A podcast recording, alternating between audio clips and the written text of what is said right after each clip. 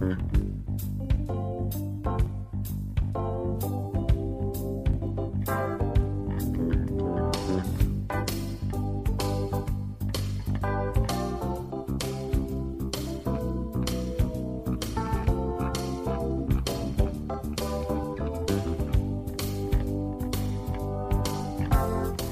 Muy buenas tardes y bienvenidos al vigésimo cuarto programa de esta segunda temporada. Ya estamos a mediados de marzo, el tiempo va cambiando poquito a poco y la temporada poquito a poco va llegando al final. Aún queda mucho, ¿eh? Pero ya se ve el horizonte allí cercano. Gracias por estar una vez más ahí, mi nombre es Emilio y te doy la bienvenida una semana más.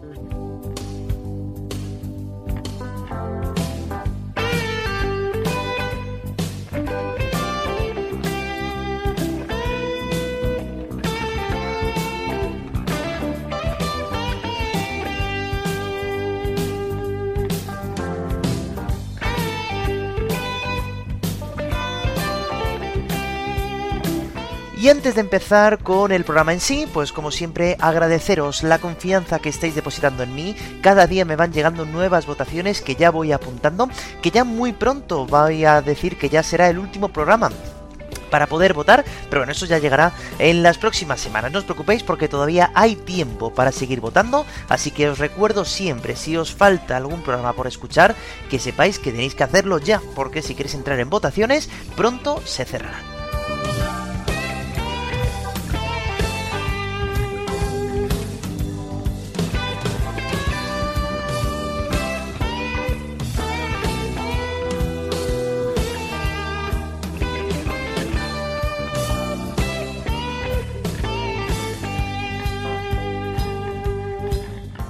Y recordando los medios que tenéis para poder votar desde el correo electrónico siendo desde el comentario de iVoox o desde el Instagram siendo acordes podcast. Vamos a empezar entonces un nuevo programa que va a estar dedicado a algo que ya hemos hablado en varias ocasiones durante todo el programa, que son las películas. Normalmente ya sabéis que lo que solíamos hacer era coger una película, en el caso de Dirty Dancing, o dos películas, como fue el caso de Filadelfia o de Tarzán, o de Armagedón y del Rey León, y un poquito la sinopsis de, de la película y contar un poquito las canciones que habían salido de allí. Pero sin embargo lo que vamos a hacer hoy va a ser algo diferente. No voy a coger una película, sino que voy a coger varias. Y lo que me voy a centrar realmente no va a ser en la película, que también diré algún dato lógicamente, sino en las canciones. Canciones que son muy conocidas y que yo no sé si sabíais que realmente esas canciones habían sido compuestas expresamente para una película. Así que para eso es lo que vamos a hacer. No te vayas porque viene ahora la sintonía de las películas y os voy a contar qué tipo de eh, ficciones vamos a hablar en el día de hoy y qué películas, qué grandes artistas también vamos a conocer en el día de hoy. No te vayas porque esto empieza ya.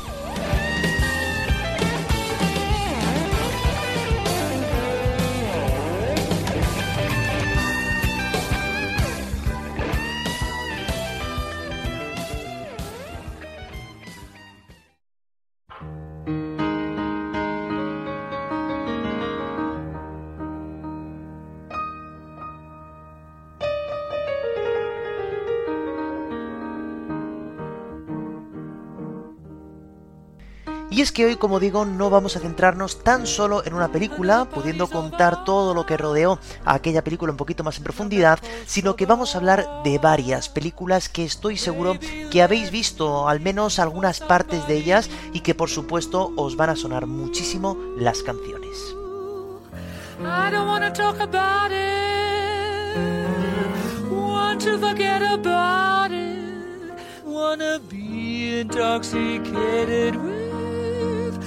That special brew. So come and get me.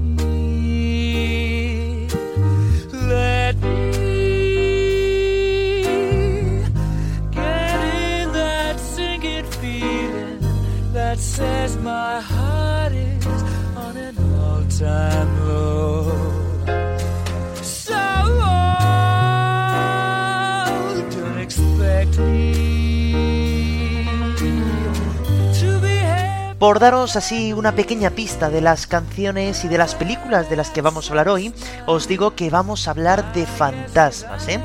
Vamos a hablar también de una relación de amor que tuvo lugar entre un hombre joven y una mujer un poquito más mayor. También hablaremos, por supuesto, de la historia de amor más importante e interesante, quizá de toda la historia del cine, que tuvo lugar a bordo de uno de los barcos más famosos de la historia de la humanidad. Y también rendiremos un homenaje a un grandísimo compositor de música de cine que a sus 91 añazos, aún en día, sigue componiendo música para las mejores películas que se hacen en el mercado. No sé si con estas pistas os eh, habéis averiguado qué canciones y qué películas vamos a hablar. Si sí, bien. Y si no, quedaros porque los vais a descubrir en un momento.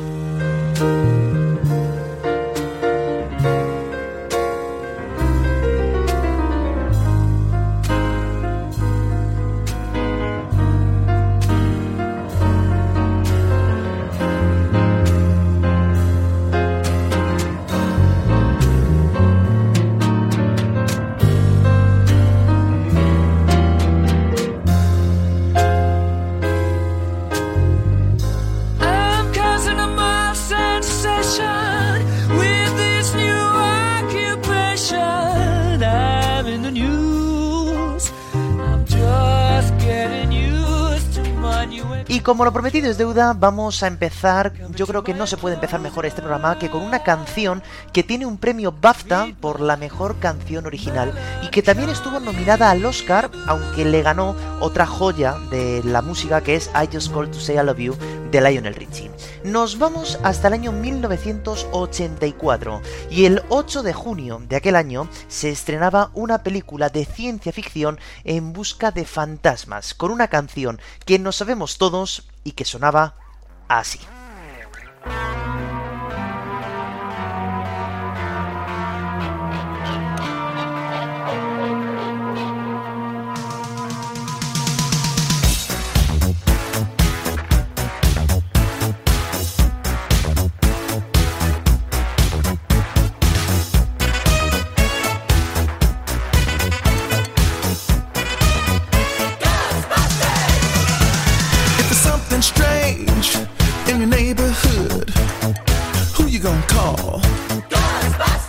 Por supuesto que me estoy refiriendo a esta película que es Ghostbusters, ¿no? Y vamos a centrarnos lógicamente en la canción porque, aunque parezca mentira, tuvo una historia bastante curiosa. Resulta que ya los productores iban buscando al eh, cantante que era Ray Parker Jr. porque era un gran conocido ya en este mundo por haber hecho algunas canciones para las películas y le dijeron que la película se iba a llamar Ghostbusters y que querían expresamente que el título apareciera en la canción. Por tanto, bueno, con este proyecto se puso a escribir una letra, pero le parecía imposible incluir Ghostbusters en una canción.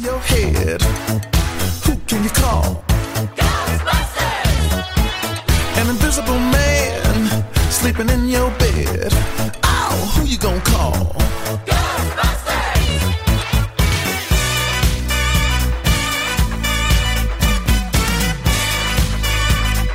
I ain't afraid of no ghosts. Uh, I ain't afraid of no ghosts. El pobre hombre pasó un montón de tiempo pensando cómo meter esa palabra en una canción y que encima fuera comercial y que encima gustara a los productores, ¿no? Unos días antes de tener que entregar la canción, ya finalmente estaba en casa, en el sofá, viendo la televisión. Y de repente apareció un anuncio donde acababa diciendo que si querías ese producto, el cliente tenía que llamar al negocio. Y fue así como se le ocurrió la idea de hacer la canción y la frase típica de la canción que es a quién tienes que llamar a los cazadores de fantasmas, who you gonna call a the Ghostbusters, ¿no? El anuncio era de, insecticida y pensó que sería una buena idea hacer una canción como anunciando también a los cazafantasmas. Pues parece mentira, pero de esto nació una de las canciones más importantes de toda el cine.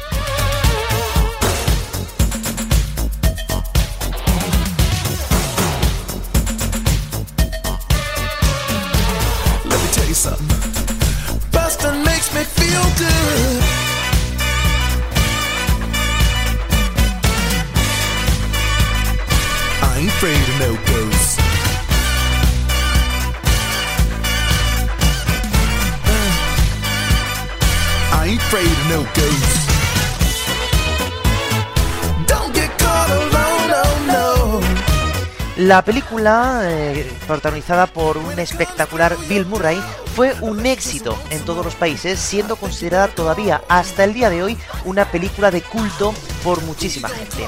Y lógicamente la canción Ghostbusters llegó al número uno en los Estados Unidos y es sin duda alguna la canción más famosa de Ray Parker Jr. I can't hear. Who you gonna call?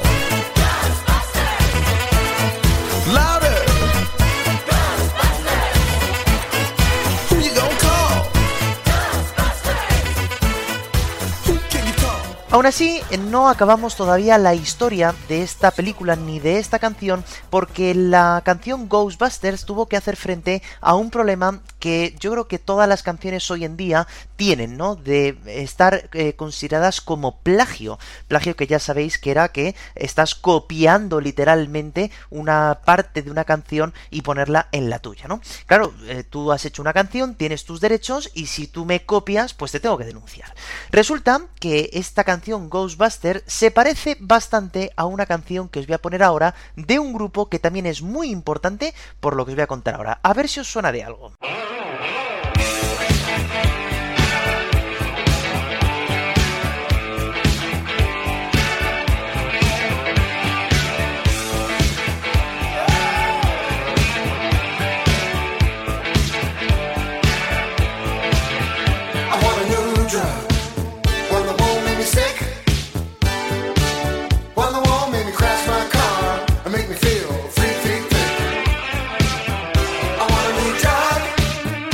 No sé si os estáis dando cuenta, pero realmente la melodía, la musicalidad, los arreglos que van utilizando son prácticamente iguales que los que utilizó Ray Parker Jr. para hacer su Ghostbusters.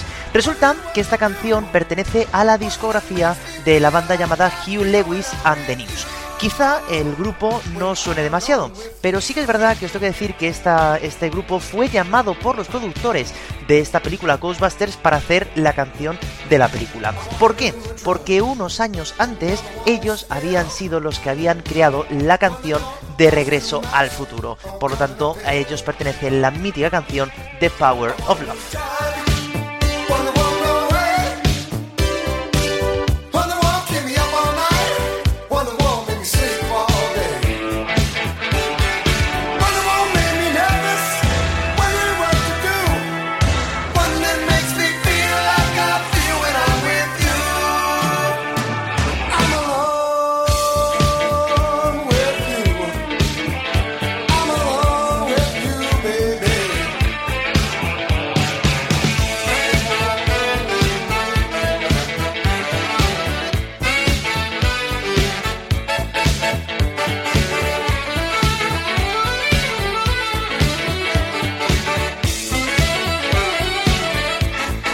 Como os dais cuenta entonces, Ghostbusters tuvo que hacer frente a esta banda, lógicamente por ser condenados por plagio por esta canción que se llama I Want New Drag, que la melodía, como he dicho, es prácticamente igual a la de la canción.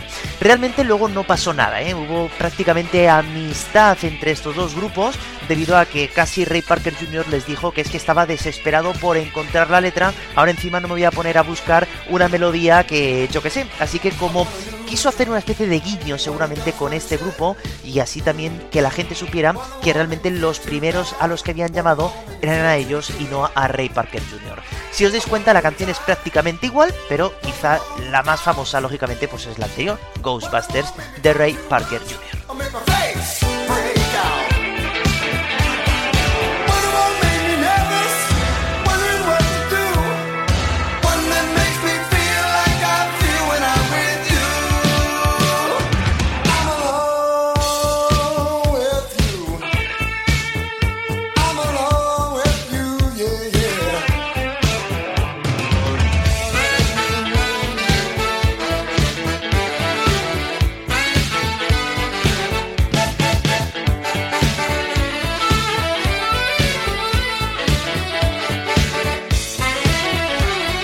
Pues entonces así acabamos esta historia de esta primera película, Ghostbusters, que la verdad que es una película de ciencia ficción muy divertida, con un elenco espectacular, claro, siempre protagonizada y siempre encabezada por el gran Bill Murray, que hace un trabajo y un trabajo actual espectacular. Y ahora nos vamos a cambiar totalmente de tema y pasamos de una banda que se encarga de buscar fantasmas por las calles a hablar de una historia de amor quizá poco convencional en aquel momento, pero que también es una película que merece mucho la pena ver, también por el actor protagonista de aquella obra. Pasamos de Bill Murray a Dustin Hoffman en una de sus grandes, grandes interpretaciones que le valió, por cierto, su tercera nominación al Oscar.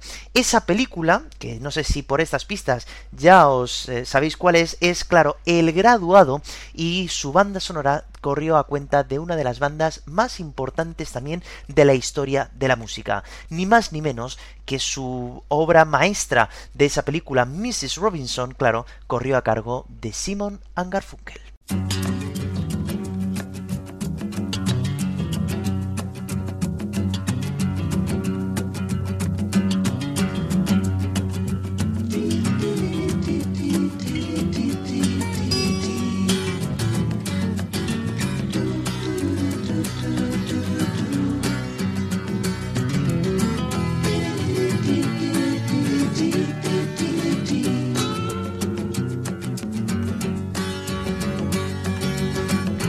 Efectivamente, los productores de la película querían que algunas de las canciones que aparecieran en esta película El Graduado, donde eh, ya sabéis que se trata la historia de amor entre un chico recién graduado y una mujer más mayor que él, fueran de ellos, de Simon Garfunkel. Pero el grupo estaba pasando por un mal momento de unión entre ellos y justo Paul Simon se estaba inmerso en una gira, por lo que no podía componer ninguna canción para la película.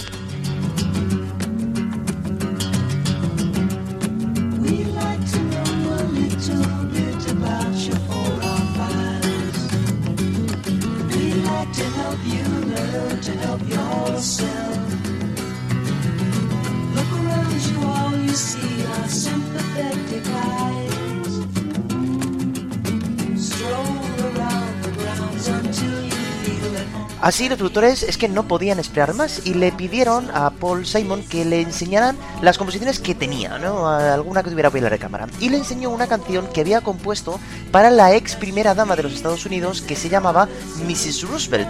Y al escucharla dijeron que esta canción nunca más sería Roosevelt sino Robinson, que era el apellido de la protagonista de aquella película.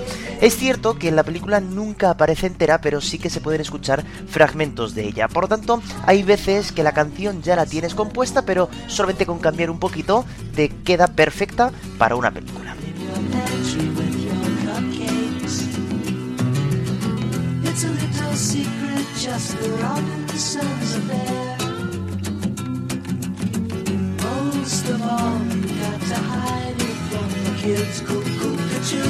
Mrs. Robinson. Jesus loves you more than you will know.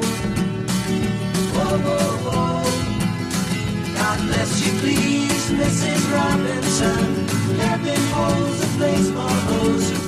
La canción fue un exitazo, ¿eh? llegando al número uno en las listas de Estados Unidos, lo que llevó a la banda a volver a grabar otro disco más antes de su disolución absoluta por culpa de la mala relación que había entre ellos. También en los años 90 esta canción se volvió a poner de moda cuando la banda de Lemonheads hizo una cover mucho más rockera que como digo volvió a ponerla de actualidad. Una canción que por casualidad cuadraba perfecto con la personalidad de esa mujer casada que tiene aquella relación con un hombre graduado.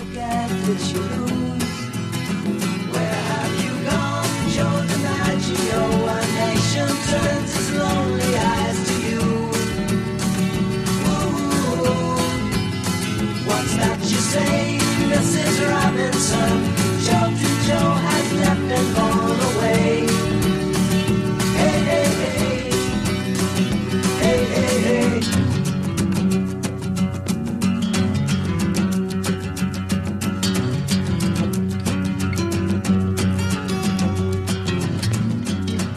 Y así con esta guitarra que nos recuerda tantísimo a esta banda que nos dejó grandísimos himnos para la historia de la música y que sin ellos no podríamos entender del todo la historia de la música que nos acompaña hasta el día de hoy, ¿no?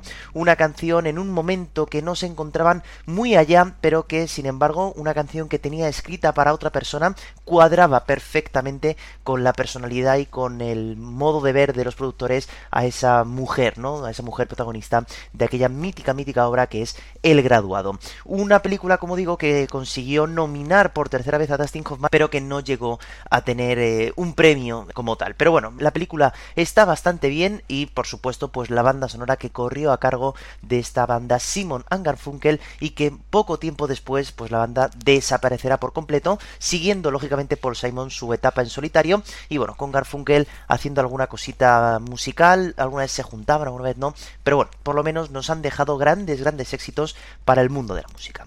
Bueno, abandonamos entonces esa historia de amor entre un hombre joven y una mujer mucho más mayor y nos adentramos en una de las historias más interesantes, más peculiares que tenemos en la historia del cine, que fue esa historia de amor entre dos jóvenes que tuvo lugar en ese barco tan importante que ha pasado a la historia, lógicamente, que fue el Titanic. Titanic, ya sabéis que fue una película del año 1997 en la que, bueno, pues el director James Cameron decidió hacer este grandísimo proyecto donde hubiera todo tipo de clases sociales dentro de ese barco, ¿no? Que, dio, bueno, pues la vuelta al mundo, la noticia de su hundimiento, lógicamente, y donde uh, encontramos dos grandes actores, muy jovencitos todavía, como fuera el Leonardo DiCaprio y Kate Winslet, ¿no? Os tengo que decir que fue un proyecto muy costoso hacer aquella película, se invirtió más de 200 millones de dólares solamente para producirla.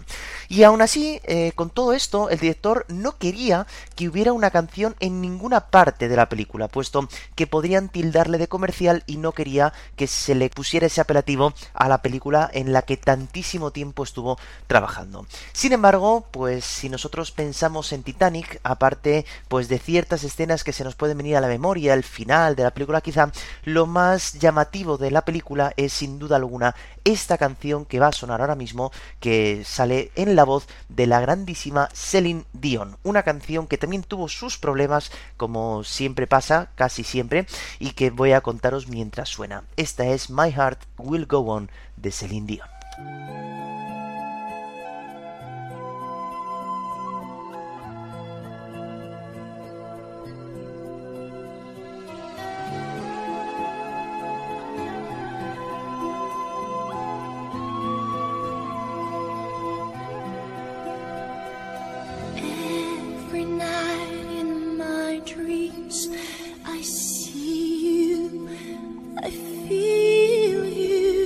Aunque James Cameron, el director, no quería eh, que hubiera una canción en ninguna parte de la, película, el encargado de la banda sonora, que se llama James Horner, se puso a componer la letra de una canción con la intención de enseñársela a Cameron en algún momento que él viera que estuviera de buenos ánimos, ¿no? La idea principal era que la canción fuera interpretada por la soprano noruega Sissel, del que el músico tenía muy buenas referencias y podría quedar bien. Aún así, había hecho un gran casting de más de 30 cantantes para poder hacer esta canción.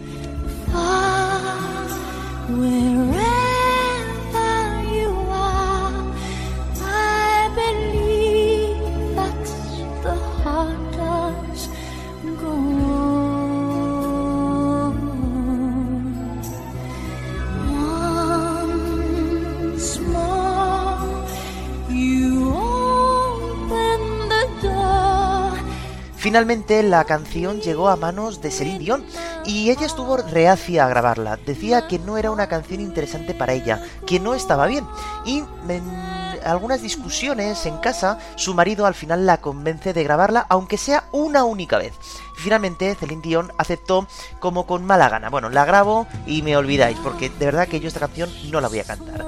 Lo hizo tan bien que es la única vez que la graba. La voz es la primera vez y la única que la va a grabar. Y sobre ella, la orquesta va a ir haciendo todos los arreglos que suenan alrededor de ella. Por lo tanto, yo creo que por primera vez una canción se hizo mundialmente famosa en tan solo una toma de voz de la gran Celine Dion. Es que cuando hay muy buena voz, pues no hace falta más.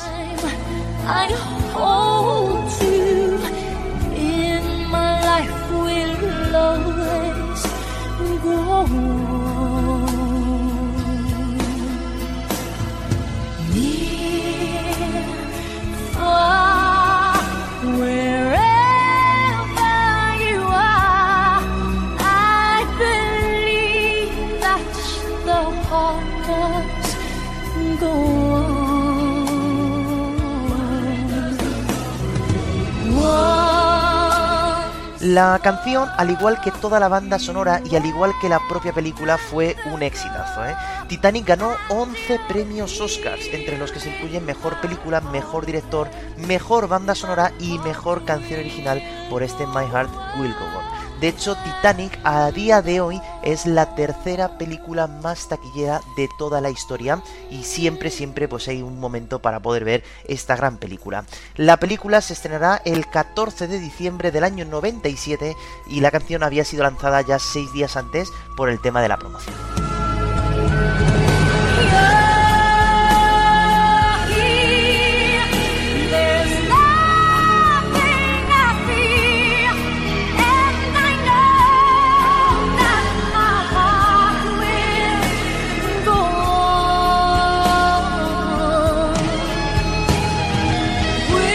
La canción apareció también en el vigésimo tercer disco de la cantante y fue un éxito total para ella. De hecho, es el éxito más importante de Celine Dion y por cierto es la canción que más se ha pasado por la radio en toda la historia.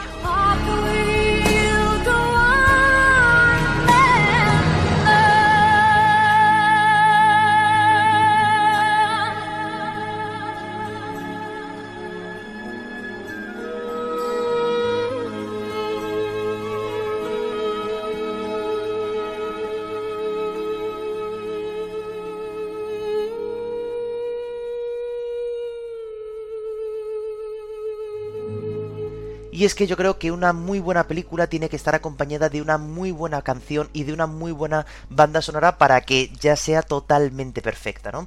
Al final, pues es lo que pasa, ¿no? Una piensa que la canción no es propia para mí, que no va a ser deseable, que la gente va a pensar que me he vuelto más comercial o lo que sea, y luego sin duda pues se convierte en una de, los, de las canciones más famosas de la historia en la que casi más regalías, más dinero le ha dado a Celine Dion, ¿no? Y por lo tanto, pues bueno, pues al final, menos mal que la grabó, aunque fuera solamente una sola vez, porque si no yo creo que se hubiera arrepentido muchísimo. Quien la hubiera cogido la canción seguramente que hubiera sido el mismo éxito, así que le tocó a ella, a Celine Dion.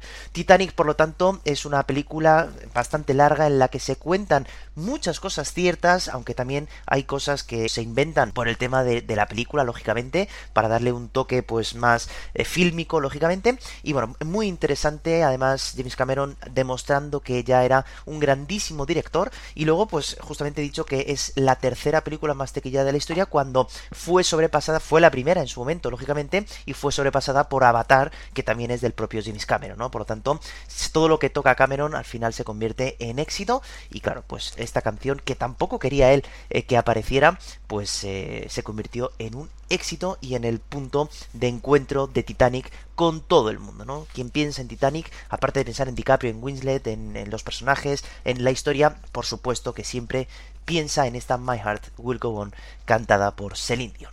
Y para acabar entonces este programa vamos a rendir también un pequeño homenaje, ya no a canciones en concreto, que también las iremos contando, sino a una persona que no sé si será muy conocida por el nombre, pero que toda su música ha llegado hasta nosotros por películas muy importantes y por sus canciones que nos recuerdan a ellas, ¿no? Me estoy refiriendo a que vamos a hablar y seguramente si en el trimestre que viene hablaremos de alguna canción más de película, también rendiremos homenaje pues a algún compositor de música para películas. Vamos a hablar también de quizá personas no anónimas, pero no a lo mejor tan conocidas como las que hemos hablado ahora, para poder ponerles en valor, ¿no? Esas grandes, grandes canciones. Así que vamos a ir contando algunas de las canciones más imprescindibles, ya no solamente de él, sino de la historia de la música y la historia del cine, y nos vamos directamente al año 1975. A ver qué sensaciones os producen cuando os ponga esta canción.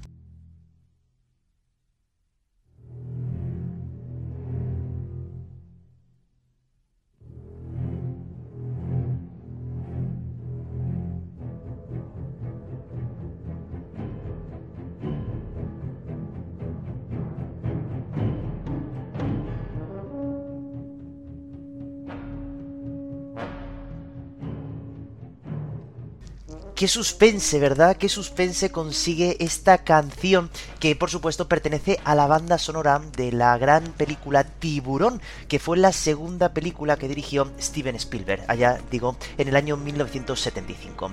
El protagonista realmente de esta canción es John Williams, que va a ser un gran, gran compositor de música y que vamos a ir escuchando algunas de las canciones más importantes de algunas de las películas que ha hecho. Williams se puso a componer una canción que tuviera suspense y si os dais cuenta lo consiguió con tan solo dos notas, dice simulando el latido del corazón del propio tiburón.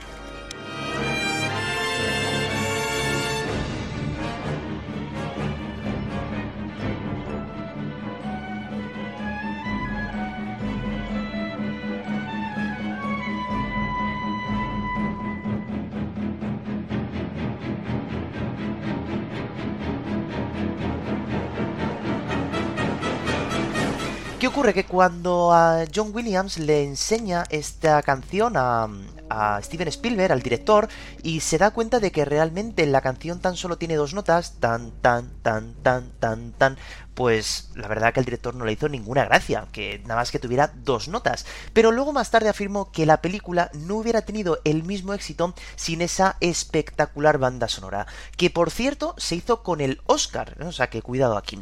Y hay veces que es lo que pasa, que hay veces que no hace falta hacer una melodía muy farragosa, sino que con tan solo dos notas consigues lo que estás buscando, ¿no? Que ya estés visualizando ese tiburón viniendo hacia ti y esa melodía que se ha usado en tantísimas películas ¿no? Cuando necesitan el suspense.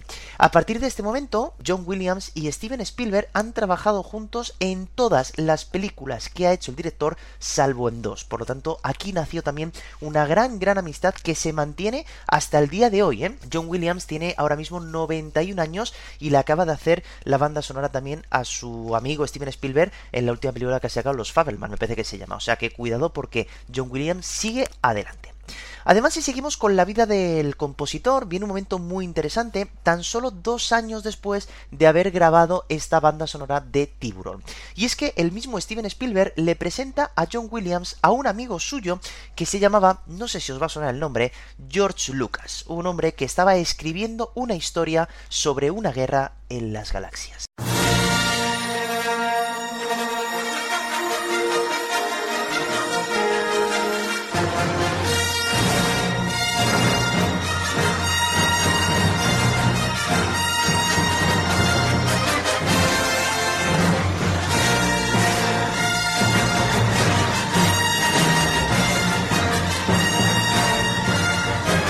Estoy seguro que estáis visualizando, ¿no? Esas letras cómo van subiendo y contándonos en un tiempo muy muy lejano, una galaxia muy lejana.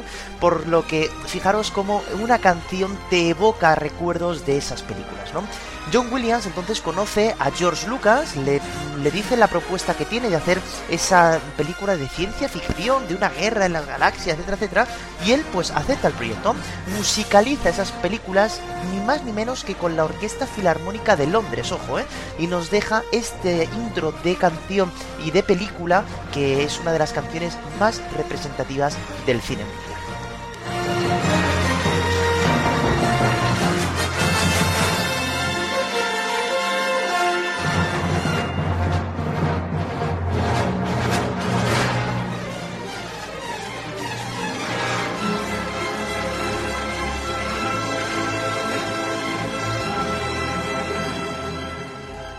Además, ya no solamente que nos haya dejado esa melodía que todo el mundo reconoce, sino que es que en aquella película del año 1977, en la primera de la saga, va utilizando diferentes temas musicales para cada uno de los personajes que aparecen, lo que hace que el espectador sepa ya solamente por la música qué personaje va a aparecer en pantalla.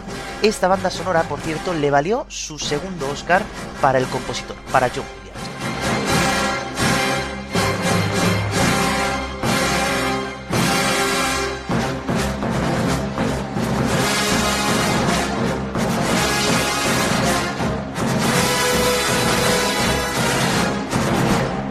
Hablar de John Williams, claro, es hablar de películas famosísimas, como estamos oyendo, ¿no? Hemos hablado de Tiburón, de Star Wars, estoy eligiendo eh, diferentes también directores para que veáis que no solamente hizo todas las de Steven Spielberg, sino que también iba haciendo diferentes películas más y todas con canciones memorables, que todo el mundo recordamos, aunque hayamos visto o no la película, que eso también es una cosa que merece la pena contar, ¿eh? Yo sí que es verdad que Tiburón en verdad no la he visto, pero claro, he visto muchísimas escenas, lógicamente la, la canción, mm, claro que me suena, y Star Wars sí, es que Star Wars conocía la canción antes y luego al ver la película, pues eh, siempre aparece y luego la orquesta, que se nota realmente que es una orquesta la que está tocando, cómo va haciendo los pequeños temas musicales para cada uno de los personajes y esto es eh, propio de grandes, grandes compositores y de grandes músicos, como es el caso de John Williams. Si avanzamos un poquito más en el tiempo, y ahora, si me permitís, voy a barrer un poquito para casa, porque yo, como ya os dije eh, la temporada pasada, yo nací en año 1994, y cuando yo estaba creciendo, yo tuve la suerte de toparme con una serie de libros, que son los libros de Harry Potter, con los que mi amor por la lectura empezó, lógicamente, yo de hecho siempre lo digo, y bueno, pues mi madre también lo dice, que yo empecé a leer, y leo también seguramente porque yo le leía en voz alta los libros de Harry Potter a mi madre, y entonces, porque había veces que no entendía palabras, y decía, mira, léemelo a mí, y ya está. Así que mi madre y yo leíamos eh, esos libros, y después, cuando salía la película, íbamos todos al cine para verla. Ahora con, con mi novia, cada, cada X tiempo vemos las películas de Harry Potter otra vez porque nos encantan, nos sabemos ya todos los diálogos, y es un universo que nos encanta. Pero resulta que estas, estas dos primeras películas del universo de Harry Potter, Harry Potter y la piedra filosofal, y Harry Potter y la cámara secreta, fueron musicalizadas también por este gran hombre, por John Williams. Y es que igual pasa, aunque no hayáis visto la película, cosa que os recomiendo que hagáis ya mismo, seguramente que esta melodía la vais a reconocer sin ninguna duda.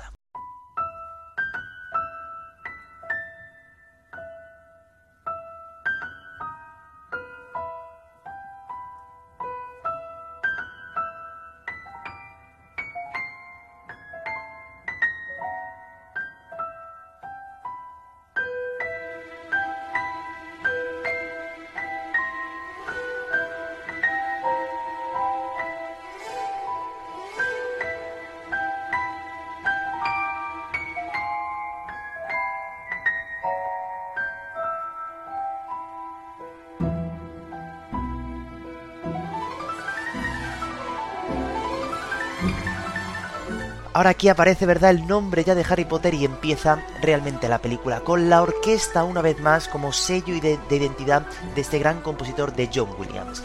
Además aquí en esta película ocurre como con Star Wars, que cada uno de los personajes, que algunas de las cosas que necesitamos saber cuando nos ponemos a ver la película, porque es un mundo que desconocemos, el mundo de la magia, no, no tenemos magia a nuestro alrededor normalmente, pues la música siempre nos ayuda mucho. Daros cuenta de que esta película es una película no para niños, pero sí para un joven, ¿verdad? De 12, 13 años normalmente. Y claro, tenemos que explicar muchísimas cosas para que ese joven se quede dentro de la película, ¿no? Entonces hay canciones más alegres como esta, por ejemplo, que nos muestra la magia eh, tal. Luego hay canciones más oscuras para hablar del malo, de Voldemort, ¿no? Hay canciones para todo tipo de situaciones dentro de la película. Como siempre, con la orquesta a mano.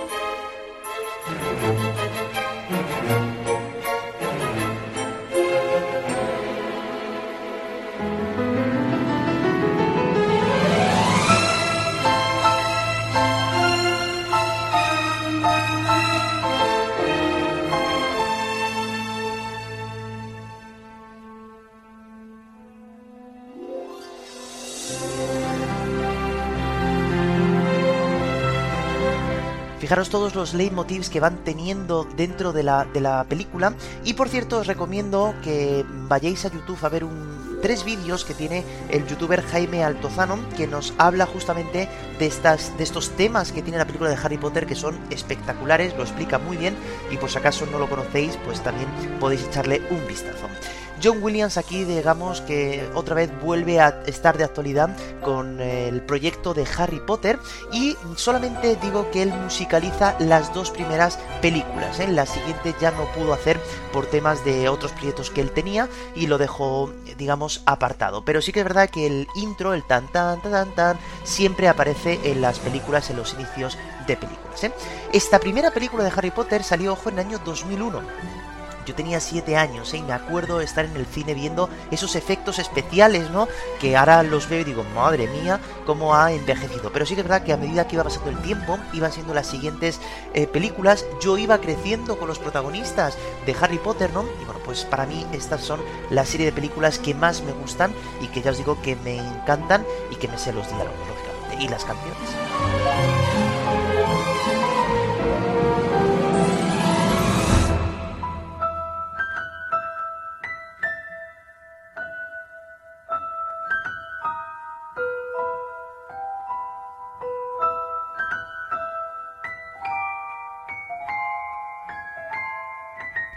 Así que por eso también es importante no solamente canciones famosas que han salido del mundo del cine, sino rendir un homenaje a los grandes, grandes compositores, en este caso pues ha sido John Williams, pero hay muchísimos más que ojalá que podamos ir hablando de ellos en los programas sucesivos. ¿eh?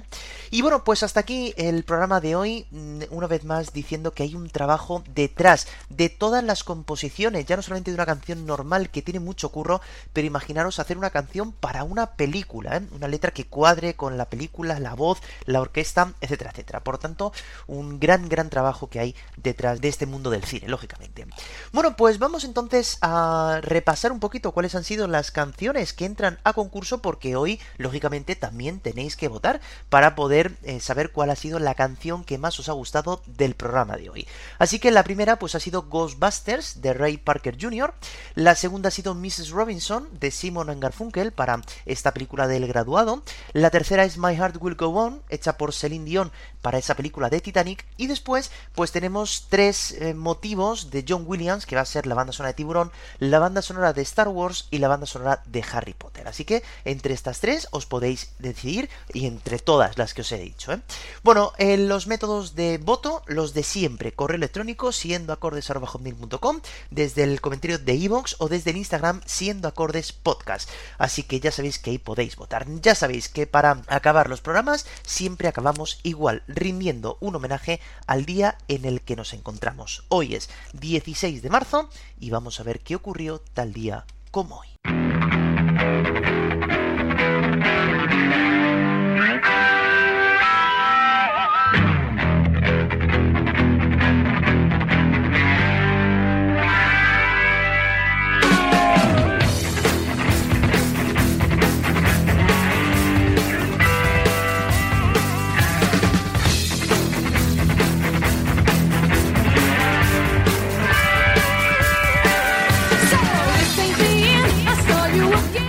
Tal día como hoy, pero de 1954, nació en San Francisco Nancy Lamoureux Wilson, más conocida como Nancy Wilson, guitarrista del grupo de rock Heart.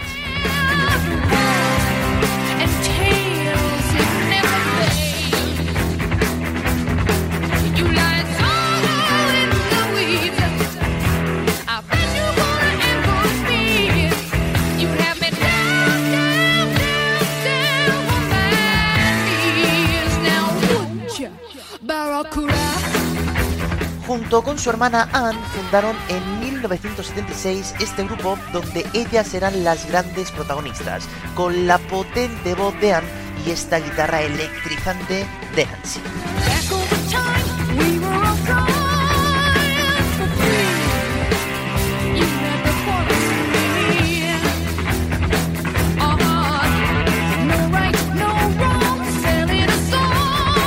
Ambas hermanas serán grandísimas seguidoras de Led Zeppelin y esto les llevó a empezar su carrera. Han grabado ya hasta ahora más de 15 álbumes con canciones tan importantes para el mundo del rock como Magic Man, All I Wanna Do Is Make Love to You o este increíble Barracuda. Barracuda.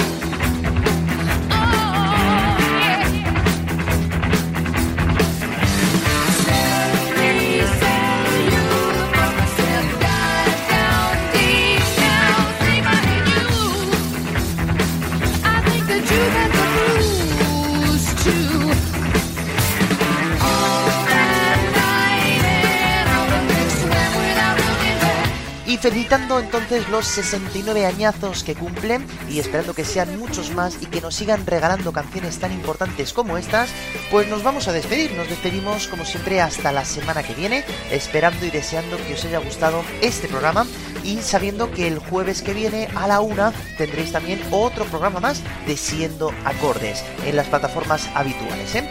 Así que espero que hayáis pasado una muy buena semana y que paséis una buena semana que queda ahora, que espero que ya el tiempo vaya mejorando y que ya podamos ir saliendo poquito a poco a la calle un poquito más con menos ropa y que nada, que nos vemos la semana que viene, que seáis felices, que seáis buenos y que no lo olvidéis, no dejéis nunca de escuchar música, porque ya sabéis que es lo más importante. Un saludo, votad, sed buenos y chao.